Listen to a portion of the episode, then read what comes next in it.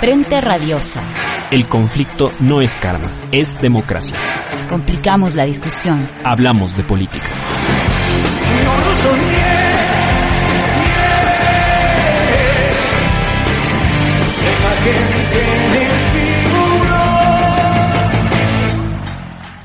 PPD, la izquierda democrática y otras eh, fuerzas con resultados magros. En el marco del diálogo nacional convocado por Moreno, el movimiento indígena vuelve a ocupar posiciones en el gobierno y recupera espacios estatales. El giro neoliberal de Lenín Moreno, sin embargo, lo va alejando progresivamente del oficialismo. En octubre se rompe dicho nexo y el movimiento vuelve a ser una fuerza importante con capacidad de contestar en las calles al gobierno empresarial.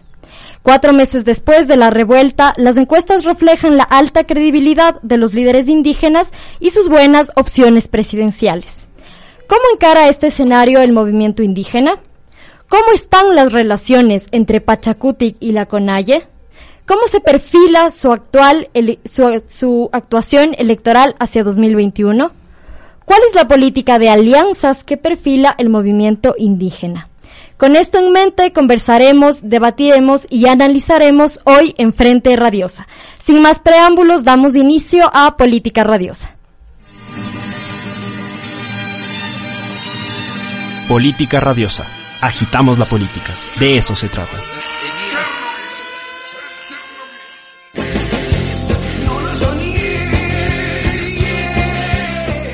El movimiento indígena 2021. Coaliciones repetidas o ampliación popular. En este debate nos acompañan Flores Milo Simbaña, ex dirigente de la CONAIE y ex presidente de la comuna Tola Chica de Tumbaco. Verónica Albuja, politóloga que trabaja con organizaciones sociales y eh, demás sectores de la sociedad civil. Y Mathieu Lecuag, politólogo francés, pero que, digamos, reside bastantes años ya en Ecuador, así que conoce muy bien este sector. Eh, bienvenidos todos, Verónica, es un gusto tenerlos acá.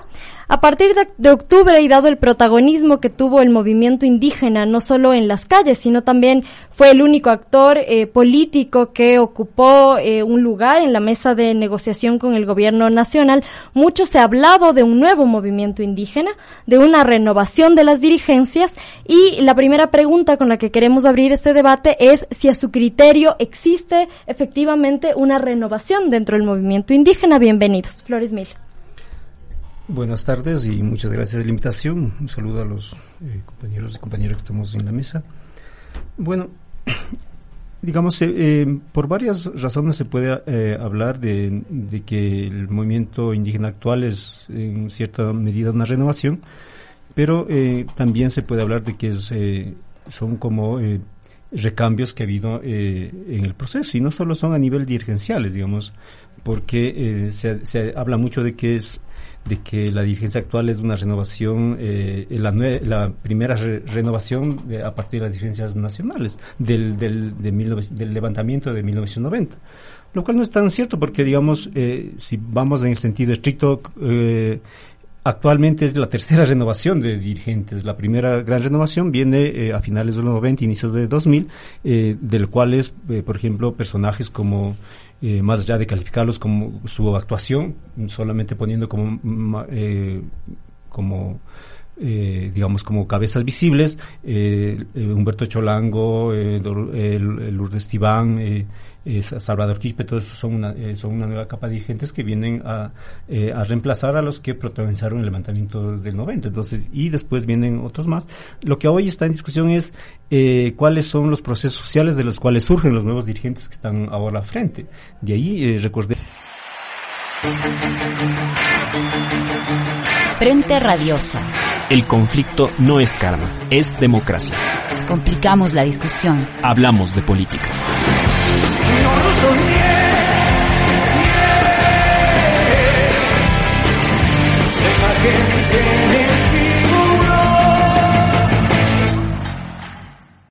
Terminó eh, siendo eh, el espacio que aglutina a, otro, a otros espacios del movimiento indígena, eh, por, decir algo, la, la FENOCIN, o al menos un buen sector de la FENOCIN, que está en una lógica bastante caótica, por así decirlo, pero sin embargo este sector eh, que, es, que tiene una base social bastante sólida está actuando a partir de octubre conjuntamente con la CUNAI. Entonces, eso eh, lo mismo podemos decir de espacios eh, evangélicos de, la FEINE y, otros que antes no pertenecían a ninguna de estas organizaciones, ahora están coordinando con la CUNAI. Y eso es lo, lo novedoso de a partir de octubre. Verónica, eh, por temas de tiempo vamos a hacer intervenciones de tres minutos para que todos podamos dialogar. Yo les avisaría cuando falten 30 segundos para que puedan ir como concluyendo con su idea. Verónica, ¿existe una renovación en el movimiento indígena? Bueno, un saludo con todos los que nos escuchan y los que están acá.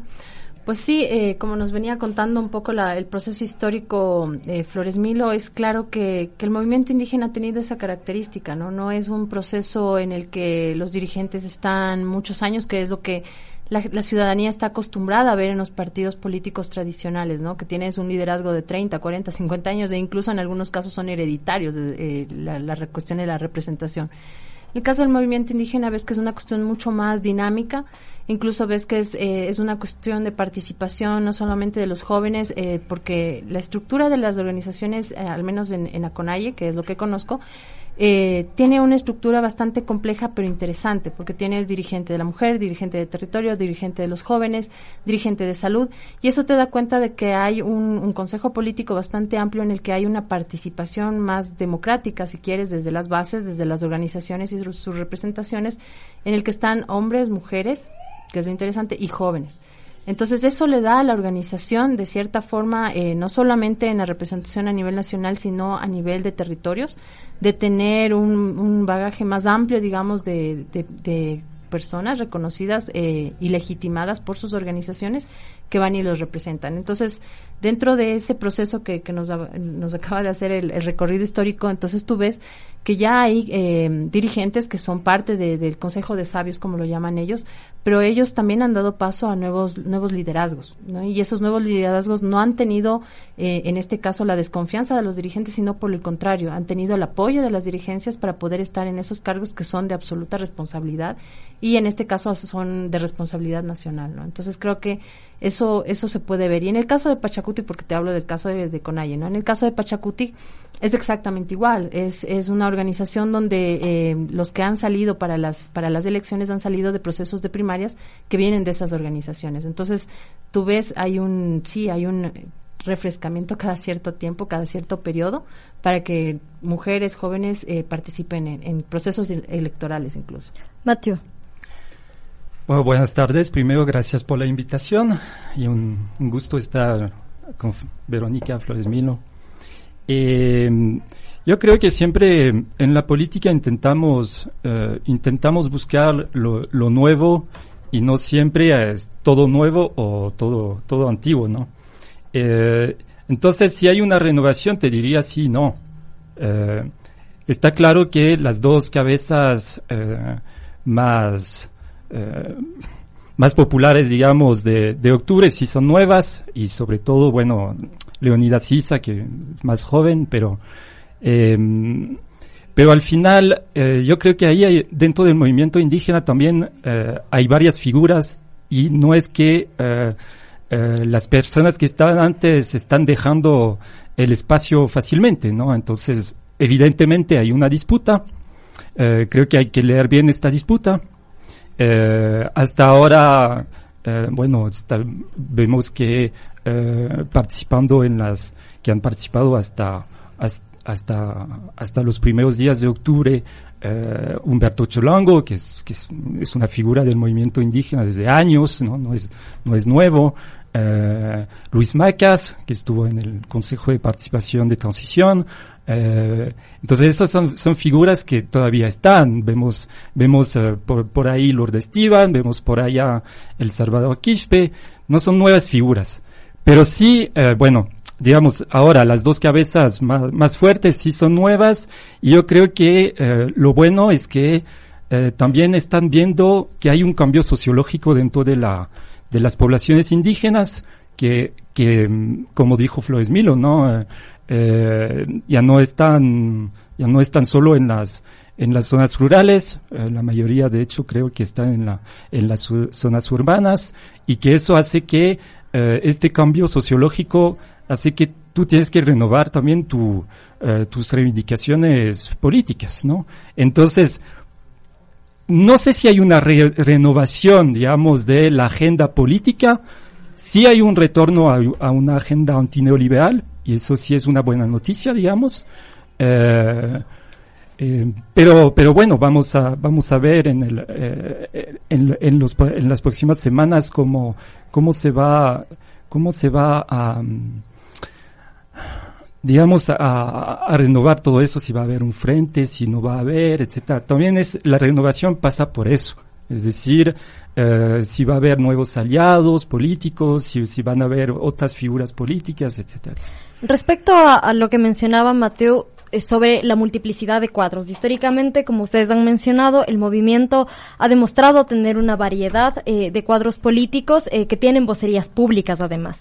Eh, están los dos líderes que habíamos citado eh, anteriormente, que se refiere a Leonidas Diza, Jaime Vargas, pero también están Yacu Pérez, el prefecto de la SUAY, está Lourdes Tibán, que también es una histórica dirigente del movimiento indígena y que también tiene apariciones eh, públicas, está Marlon Santi, entre otros y otras. Este fenómeno eh, que ustedes bien han descrito da cuenta de una cohesión dentro del movimiento o más bien de la existencia de distintas tendencias a la interna que pueden eh, devenir o no en eh, rupturas o en disputas a la interna. Eh, Verónica. Yo creo, ah, pero. a ver, eh, creo que los procesos electorales son bastante complicados, no son fáciles en el país porque tienen que ver con una agenda nacional que lo, lo, lo, complicado del Ecuador es que las agendas que se marcan eh, de 300 años, como en algunas ocasiones se dijo, no se han cumplido. Entonces, eh, eso da cuenta que nuestro país no planifica de largo plazo, planifica eh, de acuerdo a cada gobierno, ¿no? Entonces, eso sí es un problema porque como país no tenemos una propuesta que nos permita en cada cambio de gobierno pensar en que el Ecuador va hacia, hacia una agenda un poco más larga, ¿no? La otra es el tema de, de en esa agenda nacional, eh, se complica todavía incluso para el sistema jurídico y el sistema político el comprender qué es el Estado plurinacional. Porque claro, si tú quieres medir eh, lo que me acabas de preguntar con una visión más occidental de las cosas y, tomando en cuenta que vivimos en un Estado plurinacional, pues ese Estado plurinacional del cual se conversa desde, desde el diálogo con las organizaciones indígenas, tienes una visión diferente porque son 18 pueblos y 14 nacionalidades que tienen una forma diferente de pensar el Estado ecuatoriano. Pese a eso, el consenso que, que, que, se puede ver, que no son disputas, porque en todo lado pueden haber disputas, en todo lado se puede eh, construir una agenda política y construir una agenda política para hacer un plan de gobierno es una cosa complicada, porque estás pensando para 17 millones de ecuatorianos y ya no estás pensando solamente para el grupo al que representas o el grupo eh, con el que trabajas, ¿no? Que son en este caso las nacionalidades indígenas. Entonces, eh, consensos y disensos van a haber siempre, ¿ya? Lo que, lo que sí es importante rescatar es que eh, en las propuestas o en los planes de gobierno que se proponen al país sean eso, sean una agenda nacional. Eh, lo que sea, lo que mencionaba hace un rato Matthew, eh, creo que octubre marca una agenda eh, nacional desde varios sectores sociales, eh, no solamente los sindicatos, las mujeres, los indígenas y los trabajadores y los desempleados, en el segundos. que estamos eh, retomando otra vez la lucha contra el tema del neoliberalismo y la imposición de la agenda en América Latina del Fondo Monetario. Entonces, a partir de ahí sí hay que ver si esos consensos y esos disensos tienen una agenda política que se puede trabajar. Mateo. Yo creo que como en todas organizaciones políticas y sociales hay, hay varias, uh, hay varias tendencias. Eso no, digamos, una, una, una organización homogénea a mí me daría miedo, de, hecho, ¿no? Eh, por suerte hay disputas, eh, creo que creo que Flores Milo, por ejemplo, dijo una frase clave, ¿de dónde vienen, de, qué procesos sociales vienen lo, los dirigentes? Y eso me parece que ahí, ahí puede marcar una, una primera diferencia, ¿no? Con tendencias un poquito más, eh, digamos, eh, socialistas, eh, otras tendencias quizás mucho más pegadas a la agenda de varias ONGs y otras tendencias mucho más, yo diría, conservadoras, ¿no? Eh, entonces ahí hay, hay, una disputa normal, como en toda organización, eh, y, y, por eso también no es, no es tan fácil, digamos, eh, eh, meter el debate de, la, de, de, un frente amplio un Frente Popular, etcétera, etcétera. también las otras organizaciones que están, que están aliadas eh, eh, desde algunos años quieren disputar. El movimiento indígena ahorita retoma un espacio bastante central, en, digamos, en la, en, el conflicto social por el momento y además vemos que en las encuestas también en, el escenario político y entonces evidentemente varias organizaciones políticas van a querer eh, acercarse eh, a, este actor. Y hay que ver eh, digamos ahí cuáles cuáles van a ser las, las reacciones del movimiento indígena como estas estas otras organizaciones se acercan también, ¿no? Ahí para todos los, los lados hay un tema también de, reconocimiento que, eh, que, que, es muy importante para, para mí, quizás lo hablaremos después, eh, pero, pero, pero bueno, eh, creo que desde octubre la, la digamos, la buena noticia es que ahora eh, me parece que el movimiento indígena antes se, había eh, colocado en una agenda muy, muy particular, que puede ser que, tiene que ver con la lucha anti-extractivista, eh, el Estado plurinacional, y yo creo que en octubre, y de hecho eh, me parece que fue Leonidas Sisa en el diálogo con, con el Estado, no con el gobierno, porque el movimiento indígena logró instalar en la mesa a todo el Estado, con el, contador como ministro de, de Política. Eh, el, movimiento indígena de nuevo habla al conjunto de la sociedad. Eh, Flores Mil. Eh, digamos, hacer una lectura bastante rígida y a veces lineal de, los procesos sociales es bastante complicado. Y en el caso del movimiento indígena, no es, eh, no es una organización que funciona a través de afiliados, eh, sino son eh, agrupaciones de organizaciones territoriales. Y en el territorio hay de, de, todo, desde creencias religiosas, de, percepciones políticas, visiones políticas. Entonces, es en eso que, que tiene que eh, conjugarse el movimiento indígena. Por lo tanto, eh, no se puede hablar de, de, de, una eh, linealidad, en, uniformidad en el pensamiento, como, como dijo Matthew, de, dentro del movimiento indígena. Más bien siempre hay, un, siempre hay una un debate interno que está pugnando por cuáles son las tendencias de mayor consenso. Eh, por un lado. Por otro lado, en, en cuanto a, las renovaciones, las renovaciones por sí mismas no quiere decir que eh, los dirigentes de antes quedan totalmente fuera y de aquí de adelante solo son los nuevos. Es una conjugación, los dirigentes van a estar ahí, no solo por el sentido de que son miembros activos de la organización, sino además por la visión indígena que combina, que combina lo nuevo, eh, lo pasado y, futuro, lo nuevo y lo viejo, están ahí permanentemente. Entonces, eh, el hecho de que estén ahí eh, voces eh, como Luis Macas, como ah, el mismo Antonio Vargas, que podemos tener muchas observaciones, que estén ahí eh, Salvador Quispe, que esté incluso gente que en los últimos, por ejemplo, Humberto Cholango, que, que su posición de participar en el gobierno fue una decisión personal, no fue una apuesta del movimiento indígena, que también está ahí porque la comuna lo pone ahí, lo reconoce como su, su delegado, nosotros no tenemos más que, reconocerlo, o sea, no podemos, no somos de un partido decir eh, fuera, o y mucho menos eh, solo el movimiento indígena nunca, y además ha sido en contrario de reconocer una sola o personificar la vocería. Sí, entonces el, movimiento indígena habla por todas las voces y propuestas que, cada uno tiene. Simplemente lo que, lo que como organización se procura es buscar eh, las posiciones de mayor consenso. Entonces esa es una de las características. Y eh, lo que, lo que está, eh, lo que puso en evidencia en octubre es que es que la CONAIE finalmente fue la única organización que logró mantener cierto grado de conducción del, del levantamiento que otras organizaciones no pudieron no pudo, no pudo el movimiento, no, no pudo el movimiento sindical, no pudo el movimiento eh, eh, estudiantil, eh, poblacional urbano, no pudo incluso partidos políticos como, como el, mismo del, del expresidente Correa, no pudieron, ¿ya? Por más que quisieron, no pudieron. El único que pudo de una u otra manera eh, mantener ciertos grados de, conducción fue el movimiento indígena y la sociedad los reconoció como tal. ¿Hasta dónde se puede mantener, eh, desarrollar esa, ese, reconocimiento? Pues ya depende de lo que se haga de aquí en adelante.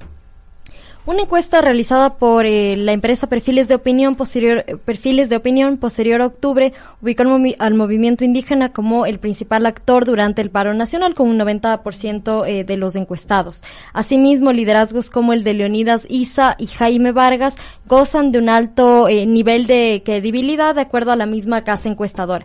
Esta credibilidad supera el 50% de la población encuestada.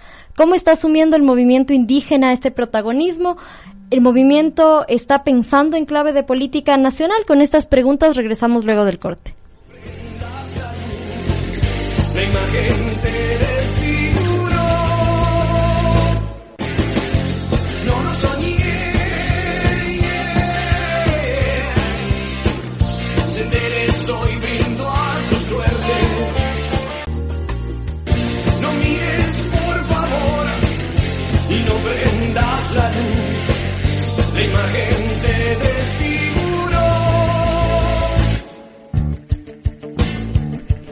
Habíamos dicho en el bloque pasado que eh, liderazgos como el de Leonidas Isa y el de Jaime Vargas gozan de un alto nivel de credibilidad y que después de las jornadas de octubre se ubican incluso entre los preferidos pensando en ya la papeleta de 2021. ¿Cómo está asumiendo el movimiento indígena ese, ese reto, Verónica?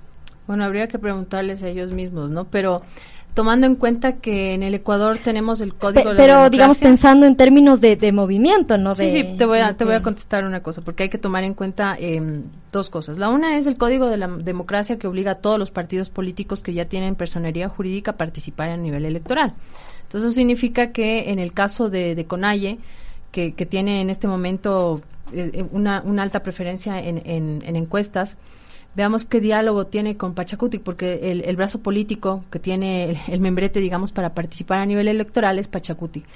Entonces, eh, todo depende y como hemos visto los últimos comportamientos electorales, eh, ha sido alianzas, eh, una convocatoria amplia a sectores de izquierda, sectores sociales, y no han sido Pero hemos visto esos que no han procesos. alcanzado tampoco para eh, lograr números eh, favorables. Verás, ni en la creo que asamblea hay que tomar en cuenta dos en cosas ahí. ¿no? Ujú. Eh, una es que en este momento tenemos el contexto de, de octubre. Octubre marcó mucho el tablero político, eh, dejando fuera algunos personajes políticos que estaban ya con, con una campaña anticipada, si se quiere, y se, se lo vio públicamente. Entonces son personajes que pertenecen a ciertas tendencias que son de derecha y que de cierta forma se decía al principio que lideraban eh, encuestas, ¿no? Pasa lo de octubre y tienes también una cuestión de catarsis, si quieres, social de, de, de, de- de todos los ecuatorianos, porque este movimiento de octubre no fue solamente en Quito, fue a nivel nacional, ¿ya? Entonces, eh, para, para resumir, todo este proceso nacional converge en una cosa y es la necesidad del cambio, es la necesidad de que las políticas que se han implementado estos, estos últimos años y con este gobierno no satisfacen las necesidades de los ecuatorianos que son el tema del empleo, el tema de seguridad y el tema de certidumbres hacia dónde vamos, ¿no? Entonces, en medio de eso surge la, la movilización y ves un liderazgo fuerte, como lo mencioné hace un rato Flores Milo, de dos personajes que, si quisieran participar, están con una preferencia, ¿no? Entonces, habría que ver qué, qué diálogo genera a nivel nacional el movimiento Pachacuti y la CONAIE hacia la sociedad ecuatoriana para hacer que la participación electoral se, tra- se traduzca esas preferencias electorales en votos. Flores Milo, ¿cómo está asumiendo esta, si se quiere, confianza que está depositando el pueblo ecuatoriano eh, en el movimiento indígena? Podemos decir que eh, lo que prima en las acciones que está desempeñando eh, la CONAI y, todos los espacios que alrededor de- del movimiento indígena es de responsabilidad. Eh, la primera apuesta eh, fue la, convocatoria, lo que se, conoce como eh, los parlamentos eh, plurinacionales, eh, los parlamentos de pueblo o de los pueblos, con el objetivo de agrupar la menor cantidad de sectores sociales, económicos. Eh, y el Parlamento se logró instalar con 180 organizaciones provenientes de casi todas las provincias del país y, eh, y elaboró la propuesta que se entregó eh, para el proceso de reemplazo del decreto 8 83, pero también se quedó pendiente de, seguir desarrollando ese, e- esa propuesta eh, de, con una visión ya de, gobierno, una visión nacional y desarrollarlo a partir de convocatoria de parlamentos eh, provinciales. Eso, se, eso en los últimos meses está haciendo énfasis, se ha convocado ya en casi muchos de los de las provincias, sobre eh, tanto de la costa como de la sierra y de la Amazonía. Faltan todavía por hacer y en ese camino nos encontramos.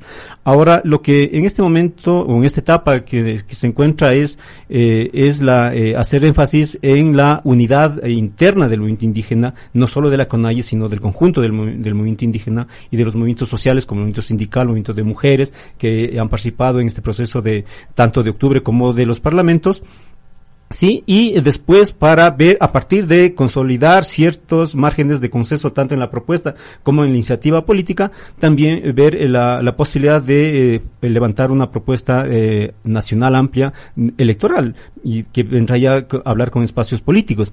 Pero me parece que lo, la- lo que hay que tener presente es que octubre, eh, digamos, concentró el, el espacio político, porque a partir de, o mejor dicho, antes de octubre, los debates iban desde indistintamente de, de- de izquierda a derecha, ¿ya? Ahora la- eh, los márgenes eh, están más concentrados sobre cuál debe ser la, la propuesta que debe primar y la orientación que debe primar está claro que debe ser de corte anti-neoliberal y en esa dinámica se anda en este momento. Mateo. Bueno, todo puede pasar eh, de aquí a un año, ¿no? Eh, ¿Quién, por ejemplo, podría decir Pero es les va a evidente que octubre, digamos, un poco adelanta, Sí, porque hay- estos debates los deberíamos estar teniendo unos tres, cuatro meses posteriormente y ¿Quién, lo, lo estamos quién- a- quién podía decir que iba a pasar lo que pasó en octubre? Nadie. Entonces puede pasar de todo. Eso no voy a hablar de ahí. Pero me parece que después de, de octubre hubo un- una cierta euforia de, eh, bueno, ya, el debate ya no es la frontera que, que dividió la política hasta, hasta ahora y que fue muy buena para el gobierno, sobre todo que era el correísmo, anticorreísmo. Vimos que esta frontera en la calle no se vio ya no se vio, digamos, la frontera era al neoliberalismo, antineoliberalismo. Y yo diría Pero hasta- duró muy poco, ¿no? Sí, sí, a, a- a- a eso voy, a eso voy. Eh, yo diría hasta una, una frontera también que es bastante democracia, autoritarismo, ¿no? Eh, esta euforia post, eh, octubre eh, dio lugar a este Parlamento de los Pueblos y ahí convergieron 180 organizaciones de todo lado, ahí había de todo, ¿no? De todo. Pero me parece que desde noviembre me parece que hay un repliegue en, en todos los lados. Y yo veo también un repliegue desde, desde el movimiento indígena. Es decir, por 30 ejemplo, eh, la, la, el, um, el, la- lo que salió de la, del, del, del, de la- del Parlamento fue firmado solo por cinco organizaciones, ¿no? Los aliados, digamos, el CONAIE, FENOCIN, FEINE y los aliados eh, más eh, satélites del MPD. Entonces, ahí sí hay un repliegue sobre, con- sobre el antiguo frente eh, de izquierda eh, que obtuvo 3% en 2013 y 6% en, 2000, en 2017. Eh, entonces, ¿qué va a hacer la, la el- qué va a hacer la CONAIE? ¿Cuáles son sus relaciones con, eh, con Pachacutic? Porque ahí también hubo, hubo voces, digamos, eh, contrarias entre dirigentes del- de, la CONAIE y dirigentes del- y, y los asambleístas de Pachacutic. ¿Cuál es, cuál va a ser la relación entre las, los movimientos feministas eh, que, están a favor del aborto y el bloque Pachacuti que votó todo, todo, todo todos votaron en contra del aborto? Eh, esas son preguntas, esas son preguntas que me parecen fundamentales para justamente hacer un frente más, más grande. Desde octubre el movimiento indígena eh, se ubicó como un actor eh, de oposición al gobierno nacional. Sin embargo, debemos recordar que eh, Luis Macas participó del Consejo de Participación Transitorio, Humberto Cholango fue secretario de Aguas hasta octubre e incluso posterior a octubre eh, cuatro asambleístas de Pachacutic votaron a favor del envío eh, de la ley de simplicidad y progresividad tributaria. ¿Podemos asegurar en este momento que el movimiento indígena rompió realmente con el gobierno los nexos que tenía Flores Mil? Yo creo, eh, digamos, eh, pre- preguntar así tan radicalmente, eh, a veces en lugar de hacer, a tener un acercamiento más objetivo a la realidad es bastante difícil. Eh, digamos, Por un lado, creo que eh, los pronunciamientos públicos eh, y oficiales del movimiento indígena con respecto de las actuaciones de las personas que, de los compañeros o eh, personas que tú acabas de mencionar han sido públicas, y, están ahí. Incluso la votación que, que, se produjo en, el, en, la, en la asamblea de los, de los asambleístas de Pachacuti, también hubo un pronunciamiento de parte. Entonces, ahí me parece que eh, eh, con esto no, no, no intento decir de que no hay conflictos. Hay conflictos, hay tensiones, como ya acabé de explicar. Eh, esto, el, el el movimiento indígena se construye sobre eh, la permanente discusión y la búsqueda de consenso. Eso es lo que, lo que, lo que hay que tener, lo que hay que tener presente. Ahora, eh, ¿Cómo llegar a espacios más allá de, de, lo que, de lo que tradicionalmente se ha llegado? Pues, si bien es cierto, hay los antecedentes que ustedes acaban de mencionar, están ahí, pero en política eh, cada, cada coyuntura se analiza de acuerdo a las lógicas que tienen esa coyuntura en específico. Y como ya se dijo, octubre puso una, una nueva coyuntura totalmente distinta que logremos superar eso ya depende de lo que hagamos y de lo que eh, vaya sucediendo en el mismo en el mismo momento. Por un lado, el gobierno ha tomado una, el gobierno y los sectores empresariales han tomado medidas concretas. Entonces, eh, todo el espíritu eh, anti eh, neoliberal, si, si queremos ponerlo, o antimodelo o antisistema que levantó octubre, el gobierno está intentando y los empresarios están intentando, eh, intentando borrar. O sea, el discurso que ha primado en octubre y después de octubre es que el, levantamiento de octubre fue violencia, fue eh, desestabilización, fue irracionalidad, eh, costes económicos, eh, costes incluso psicológicos para la gente. Entonces, está intentando poner el miedo. Entonces, contra, contra eso estamos combatiendo. O sea, no solo, no solo hay que responder cómo nos juntamos los que estamos, los que queremos una, una postura alternativa, sino cómo respondemos al, ataque que estamos recibiendo desde, desde, desde el Estado y desde, y desde, y, y, desde el gobierno y desde los empresarios. Entonces, pero esos ataques supondrían que entonces sí hay una ruptura con el gobierno. O sea, eh, digamos, eh, hay una ruptura desde el inicio. O sea, ¿desde cuándo estamos nosotros eh, formando parte del mismo gobierno? Acudimos al proceso de diálogo, pero y como ya es público, en, el proceso de diálogo incluso hubo pues, eh, críticas desde el mismo dentro del movimiento indígena de cómo se estaba llevando el diálogo. El movimiento indígena no ocupó en ningún momento ningún puesto formal del gobierno. Estas iniciativas, como de que se menciona acá de Humberto Cholango, fue iniciativa personal. Eh, la CONAIE ni siquiera, y en este momento yo estaba de dirigente, eh, ni siquiera tuvimos información de parte de, Humberto hacia, hacia las posiciones que él iba a tomar. Por lo tanto, eh, lo que lo que menciono es que eh, el camino está bastante bastante difícil, bastante contradictorio, en lo cual ya depende de lo que de lo que hagamos nosotros y de lo que hagan incluso los otros sectores para formar un frente mucho más amplio de lo que hasta hasta ahora hemos hemos logrado formar. En este momento vamos a una eh, cadena nacional eh, del gobierno y ya volvemos.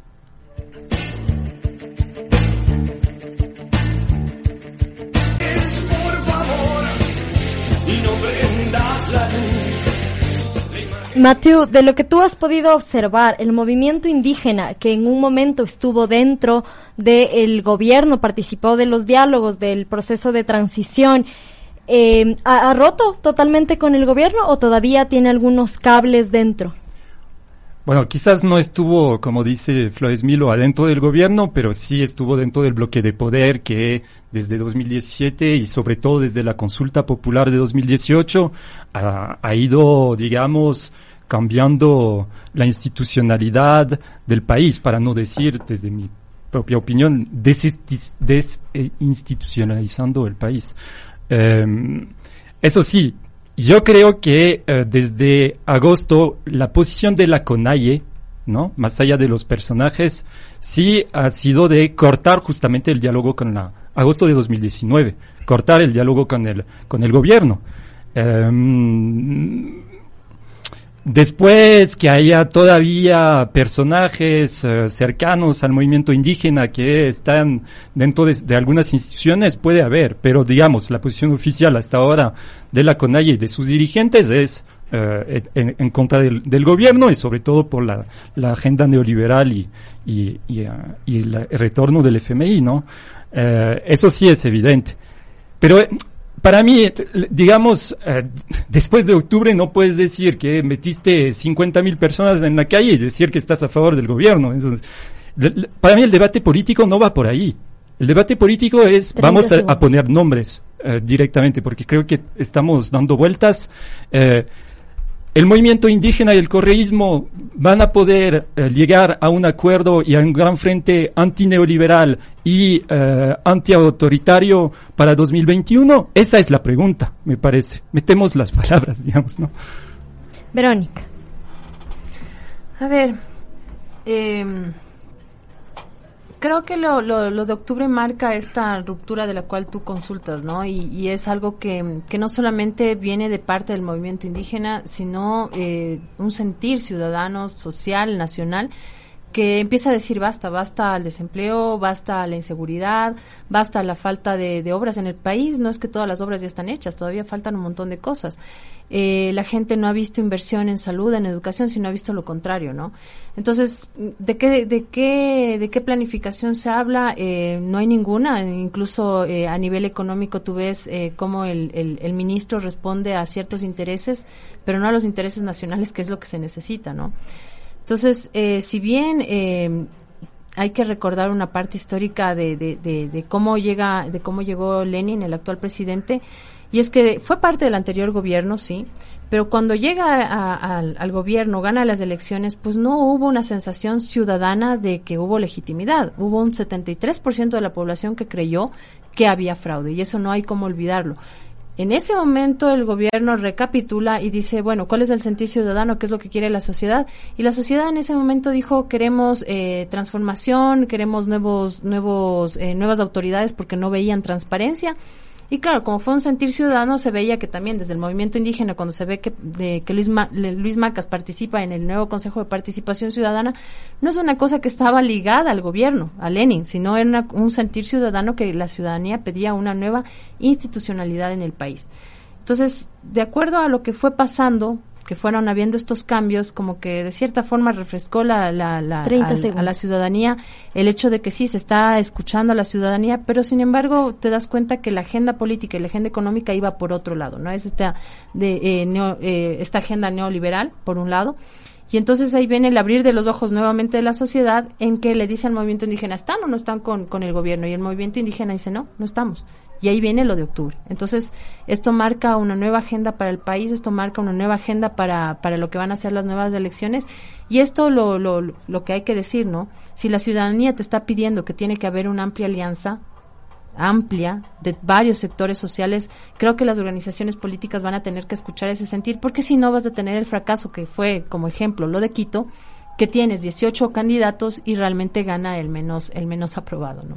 Tanto en 2013 como en 2017 el movimiento indígena formó parte de coaliciones eh, y de alianzas en el 2013 con Alberto Acosta, en el 2017 con Paco Moncayo y hay que mencionar que además esta coalición que eh, apuntaba a que Paco Moncayo vaya a la presidencia del país terminó apoyando en segunda vuelta al candidato de la derecha que era Guillermo Lazo. En este contexto y precisamente de las alianzas de la, necesarias de las que habla Verónica, eh, cómo se está proyectando el, movimiento indígena. Teniendo en cuenta que la revolución ciudadana eh, y el movimiento indígena son las dos fuerzas populares que tienen los números más altos de credibilidad y de aceptación, y no solo eso, sino intención de voto, eh, ¿no sería lo más lógico que entonces, frente al caos social y económico que estamos viviendo, estas dos fuerzas eh, puedan articularse en un frente eh, progresista, Flores Mil? Dos cosas antes. Eh, la primera es que, eh, digamos, hay que hacer unas lecturas un poco más, eh, más, más amplias de, lo que, de lo que pasó en, el inmediato anterior. Si bien es cierto, hubo esos resultados electorales en las coaliciones que, que obtuvo Pachacuti, eh, en la segunda vuelta eh, no es que no es que el movimiento de su conjunto ap apoyó a, al, al, al, candidato de derecha sino hubo una incluso una, una disputa interna.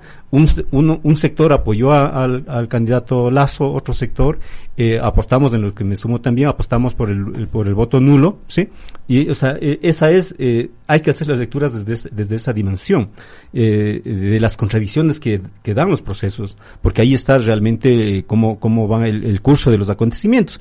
Lo otro es que eh, repito, la, la, en este momento el movimiento indígena estamos en un proceso de eh, buscar consolidaciones internas y, y consol- consolidación de unidades con las organizaciones sociales a nivel nacional, a través de lo- del Parlamento, del Parlamento de los Pueblos eh, a nivel de, eh, de, de las provincias.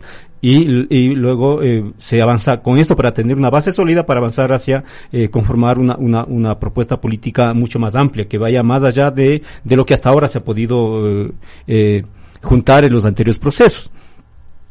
Eso está todavía en marcha, eh, no podemos decir en qué va a terminar, cómo va a terminar, eso ya depende de lo que hagamos, depende de, las circunstancias políticas de, que, que, vayamos a enfrentar más adelante. Eh, en cuanto eh, a quienes más podemos estar convocando, yo creo que la, convocatoria, ha sido abierta y toda convocatoria abierta es contradictoria, como decía un poco Matthew, eh, en el Parlamento, eh, con las 180 organizaciones que empezaba, había de otros sectores, que incluso que pro- eh, proponían cosas distintas en temas concretos como lo agrario, a, a una visión que tradicional nuestra.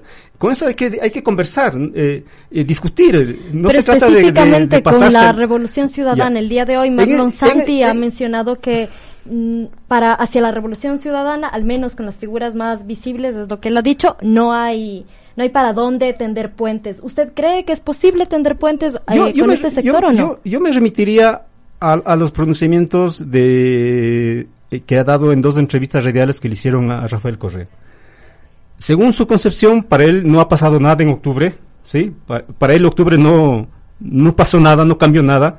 Y segundo, el movimiento indígena seguimos, según su concepto, seguimos siendo igual de, de prescindibles que antes de octubre. ¿Sí? No hemos cambiado nada, la- no ha cambiado la realidad política, no ha cambiado absolutamente nada. Entonces, por lo tanto, ahí, si leemos, hacemos esa lectura estricta de lo que ha, ha hecho el pronunciamiento, pues ahí no hay Sin nada. embargo, otras no hay nada. eh, Entonces, dirigencias, por ejemplo, eh, Virgilio Hernández ha mencionado que eh, el que habría que regresar a ver al movimiento indígena para pensar en un frente eh, progresista. Verónica, ¿usted qué piensa respecto a aquello? A ver, yo creo que el país necesita de, de emergencia un plan político de gobierno mm, bastante certero, ¿no? Porque lo que ha pasado es que en ofertas de campaña todos te ofrecen un montón de cosas, eh, van y, y- con engaños ciertos eh, personajes políticos a, a comunidades a ofrecerles a las personas que mañana va a cambiar su vida y eso no es real, ¿no? Eh, lo que sí es que tiene que haber un mayor control electoral, eh, creo yo, y eso es una cuestión institucional.